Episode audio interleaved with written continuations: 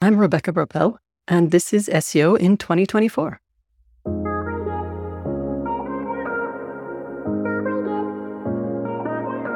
Rebecca, what's your number one S E O tip for twenty twenty-four? Uh, in twenty twenty-four, I think the key thing in S E O is that we are going to need to be increasingly adaptable. As we've seen in the past couple years, or specifically this year, a lot of things, particularly in technical S E O, are still the same. We're still doing sort of the usual stuff, uh, looking at crawlability, redirections, JavaScript, internal linking, automation, site speed. But we see so many examples of recent changes that mean people in the S E O space need to adapt to a new way of doing those same things. So that can be things from like traffic from Discover, which has become so prevalent for certain sites, the inclusion of Chat G P T, other large language models, and how we use A I in what we do every day. Elements related to the generative search experience promoted by Google and how that changes the SERPs and what that means for S E O. Uh, we've seen recently major core algorithm updates, the second stage of the helpful content updates. Earlier this year in twenty twenty-three, uh, G A, so Universal Analytics was phased out towards G A four. And so on. Things that mean that we are still trying to do the same things with what we hope is still the same data, but those have evolved, and in ways that we didn't necessarily f- have the ability to predict even a year ago.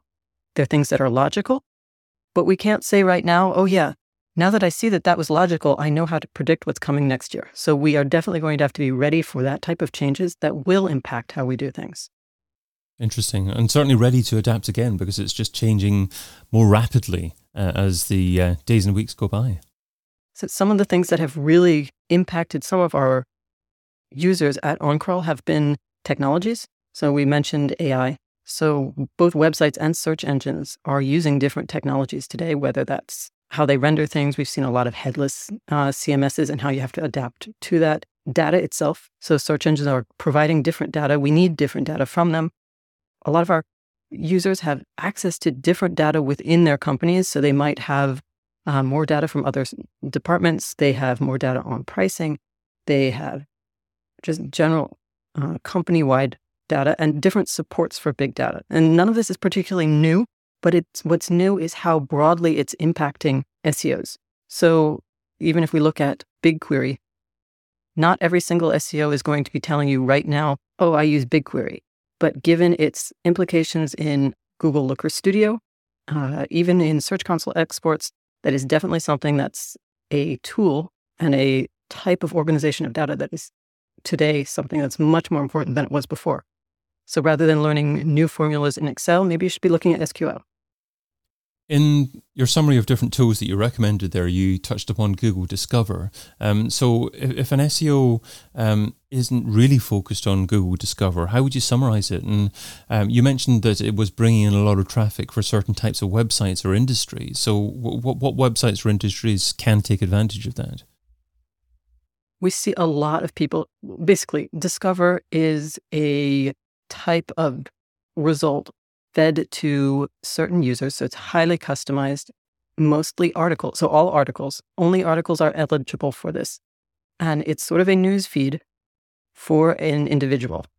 So media sites that publish news are extremely interested in this because in a lot of cases, they've seen that when an article is featured on Discover, it just essentially goes viral. And you can get much more traffic from that in some cases than in others. The question then is, how do you get an article on Discover and how does that relate to S E O? So at OnCrawl, some of my coworkers have really been looking into that for individual clients and also for groups of clients, which then allow them to be able to generalize. So what's been really interesting about that in terms of adaptability is that we thought when we started this that we were going, well, this is going to lead to product development for OnCrawl. So the tools that people need to look at Discover and how it relates to S E O are going to really need to be new things that need to change. And in fact, what we saw was that the platform that we have allows you to be able to look at that yourself. So we can use Discover information in OnCrawl as it is. And we found that there are correlations to certain S E O elements, not always specifically and across the board, but what stands out is if you rank well, you will do well in Discover. If you don't rank well, you have no chance. So even for a single website, articles that do well in search results immediately will do well in Discover, and vice versa. Those that don't, don't. And another area that you need to adapt to and be on top of is your analytics. And a major change in that over the last year or so has been G A four. So what has G A four meant for S E O? Oh, G A four is a complicated thing for S E Os. Uh, I think that is one of the best examples of how adaptability needs to be one of our key focuses in twenty twenty-four. We have seen so many people, and my team is one of them. Personally, that's been one of those things as well. Struggle with how to change the mindset from sessions and users to events, which is one of the main differences between how analytics information was captured and reported in Universal Analytics and how it's captured and reported in G A four. And again, this is not different information. It's still analytics information. It still gives us the same learnings and insights at the end, but we've had to figure out how to learn, what are the best resources to figure out how to understand this, and then how to adapt our processes to that. We did update our analytics connector for Google to support G A four information. Um, some things are actually really interesting because it brought us new metrics, but we've kept all of the old ones. So that sort of adaptability allows you to have a continuity. But not everyone's using G A four, which is actually something that I really like about that. It forced us to all look at what information are we capturing as analytics, what information there is useful, um, and how do I get that particular part of the information that I'm looking for for my S E O purposes. So we've seen people move to uh, Matomo, um, a couple other supports, and they are still able to use OnCrawl, which are objective there is to make sure that you can blend analytics data with S E O data to be able to understand which S E O metrics actually have an impact on S E O traffic that comes to your site, which S E O metrics actually impact that traffic, which optimizations should you be prioritizing in order to impact S E O traffic. And that is that traffic element is something that you can get from analytics. And so when we look at analytics for technical S E O, that element is what we really want to be able to preserve. And that hasn't required product development or evolution. And that hasn't required S E Os to abandon the entire idea of analytics. Instead, it has asked us just to be adaptable, to look for other ways to collect that particular information. And talking about organic traffic, the way that Google SERP is displayed, uh, has changed a lot over the years, but there have been significant changes recently. We've got search generative experience, and we've got um, A I-driven results, direct answers as well. How does an S E O adapt uh, to measure the traffic or brand awareness that comes as, as a result of an A I r- result? And I think that's actually the key question that is going to come up in the next couple years. Like if you look, if you step back for a minute and look at what has been the key metric for S E O success, in a first evolution of the internet, the internet was just a bunch of connections between content. Those connections are links, and links were the main money of S E O. You needed links, and without links, you got absolutely nowhere. But that was the first iteration. And you see comments recently, which has led to a whole debate over, are links still a major ranking factor? Maybe they are, maybe they aren't, but it's very, very clear that for certain parts, and even for Google, that's not the way the world operates anymore. In a second period, we got to the web two point oh, and social elements, shareability, content itself really became king. So content is king. And the key element was to have shareable content that could be transformed, reused, and shared. And that desirability is one of the things that you looked for in S E O. So you got a lot of clickbait titles, a lot of listicles, uh, lots of blogs supporting that content. Then we've moved into sort of a hyper-personalization of search results, where you get re-ranking algorithms in Google, you get the influence of search intent, you get a machine understanding of what the content represents. So we need to be able to provide, in addition to links, which are less important, in addition to content shareability, which is less important.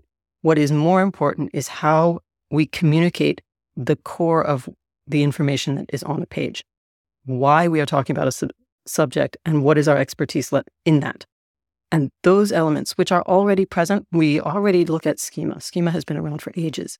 We already look at E A T. It's been years. It's even become from E A T, or we're looking at E E A T now. When we look at S G E, search generative experience, when we look at personal adaptation, so where you're searching from, the type of device, the time of year, the time of day, events around you, all of those elements that inform this personalized search experience, they all require Google to have a very good understanding of what is on your page in order to be able to serve it in the right context. So to me, the technical elements behind how Google is understanding your page are really the key to making sure that you place well tomorrow. However, as you mentioned, they've restructured the page. What a search result is, isn't necessarily the ten blue links. And that is going to impact then how we need to adapt to how content and how content sources are surfaced in organic research. And what about the soft skills required to me be more adaptable? Because it's tough for people who've worked on the same thing maybe for quite a few years and um, love what they're working on and they don't want to change. Are there any particular lessons that uh, these individuals need to take in order to actually become more adaptable? I'm not sure whether this is really a lesson, but it's something we've done a ton of user research this year, um, a ton of market research. And one of the things that comes up again and again among the configuration of S E O teams with our clients and users at OnCrawl is that our the model of the S E O or the S E O team that sort of works alone and has to reach out to other teams is much less prevalent, that we're seeing more and more people who are, even as small teams, not working alone. They're embedded in other teams. They're cross-functional teams. Often the marketing budget has been reduced, so their S E O-dedicated team members have moved to other projects. But as an S E O, I think the best way to do things is to learn from your coworkers, because your coworkers today, your teammates today, are not necessarily going to be people who've always done the same things that you have in the same ways that you have.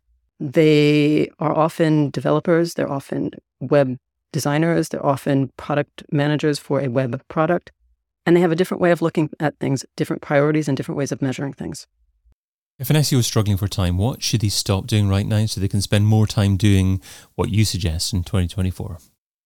Since being adaptable is not a task, but sort of a mindset, it's something, what I think you should stop doing is doing absolutely everything manually. So automate, automate, automate, but automate the right things. There was an example a couple months ago, I think it was the Google Webmaster Hangout in August, September, when somebody's homepage was blocking Googlebot and so was not indexed. The website that was mentioned there would probably have caught this homepage that was blocked in their next audit. But you shouldn't be doing manual audits. You need to be able to free that time up to ideate, to look deeply into certain subjects, and to create new processes by being critical of your own processes. So your manual audit of basic technical elements shouldn't exist today. You should be scheduling those. You should be setting up notifications that pop up in places where you see them when things aren't working as expected, before you actually get to the massive manual action that should reveal those things. So the more adaptable you are, the more you'll see other priorities and opportunities that you really want to be spending your time on. And to me, that's the future of technical S E O. So free up your time by automating what you can so that you can be receptive to areas where you can adapt. Rebecca Berbel is Product Marketing Manager at OnCrawl, and you can find her over at on crawl dot com. Rebecca, thanks so much for being part of S E O in twenty twenty-four. Thanks, David. It was a pleasure. I've been your host, David Bain. Get your copy of S E O in twenty twenty-four, the book, over at S E O in twenty twenty-four dot com.